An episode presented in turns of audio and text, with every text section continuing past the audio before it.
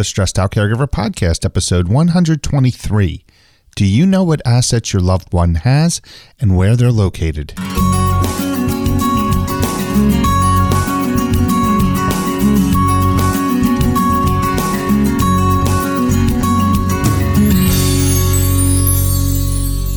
Hello, everyone, and welcome once again to the Stressed Out Caregiver Podcast. I'm your host, Casey Price from the stressedoutcaregiver.com. And before I begin, I want to remind you once again about the Stressed Out Caregiver Facebook support group. I hope everyone listening has joined the group if you are, in fact, caring for an aging parent, spouse, or elderly loved one. In the group, you can leverage the knowledge of other caregivers. It's a chance to get assistance from other people caring for loved ones and to also share what you've learned to hopefully help others struggling with issues you have have experience dealing with yourself. I hope to see you in the group really, really soon.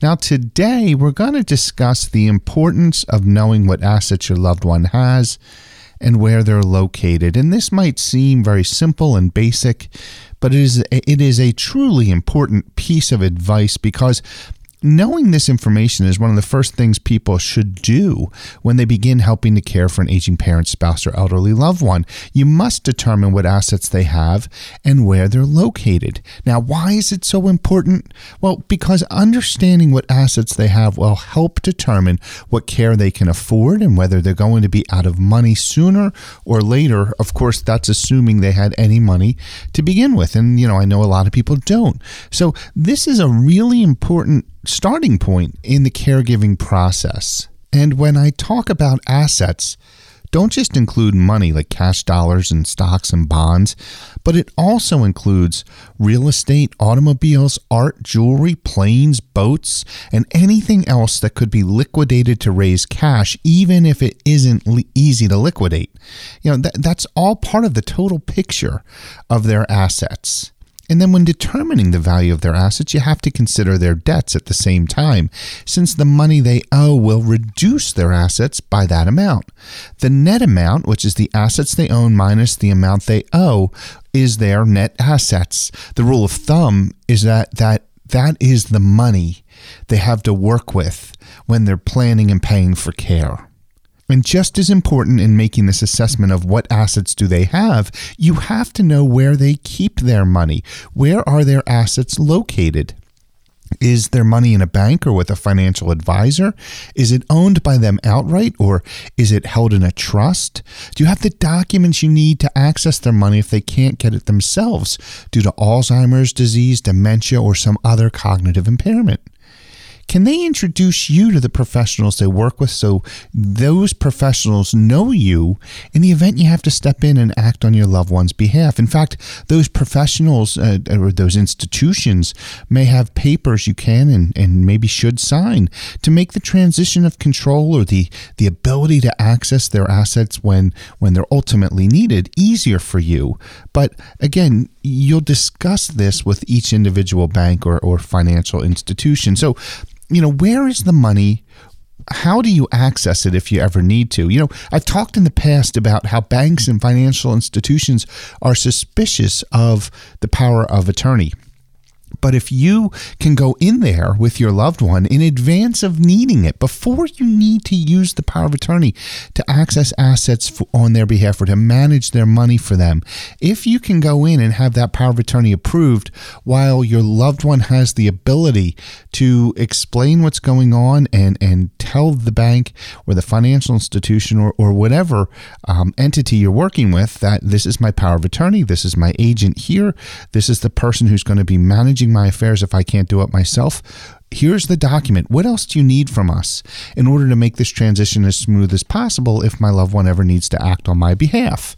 So, you know, you're, you're able to have those conversations before you need to act for them. And, and oftentimes that can make the transition much easier when and if the day comes that you ever have to make that transition where you have to take over for them and help them manage their affairs if as you listen to this episode and you, and you think to yourself, I don't have the ability to access the money, well, could your loved one help you gain that access? Do they have the capacity to sign documents to authorize you to access and deal with assets and debts for them if they can't do it themselves? Of course, assuming that you're the person they would want to appoint.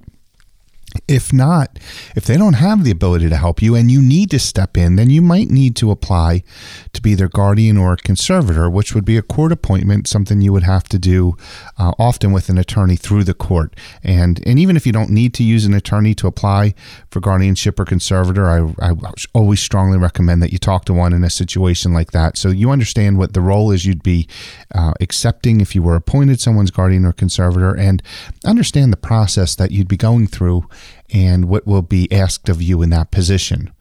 The bottom line is this the sooner you determine your loved one's assets and, and, where they're located, what they have, where they're located, what their net assets are, you know, their debts as well, um, the better equipped you'll be to help plan their care and pay for what they need. And that's the name of the game.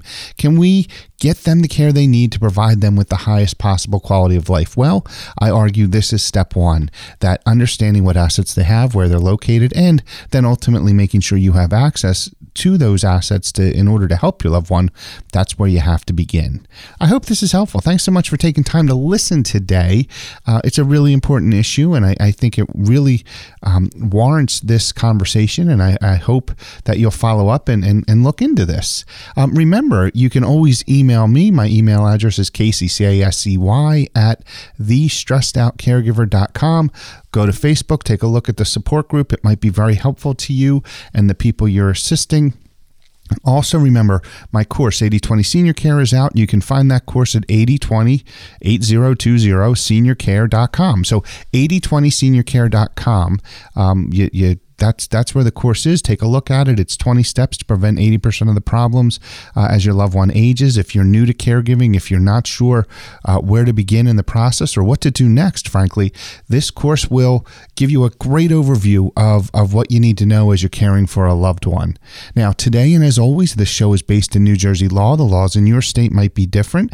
The content of this show is not intended to be legal advice, but rather information so you can find the help you and your aging parent, spouse, or elderly loved one need to provide each of you with the highest possible quality of life and the least amount of stress.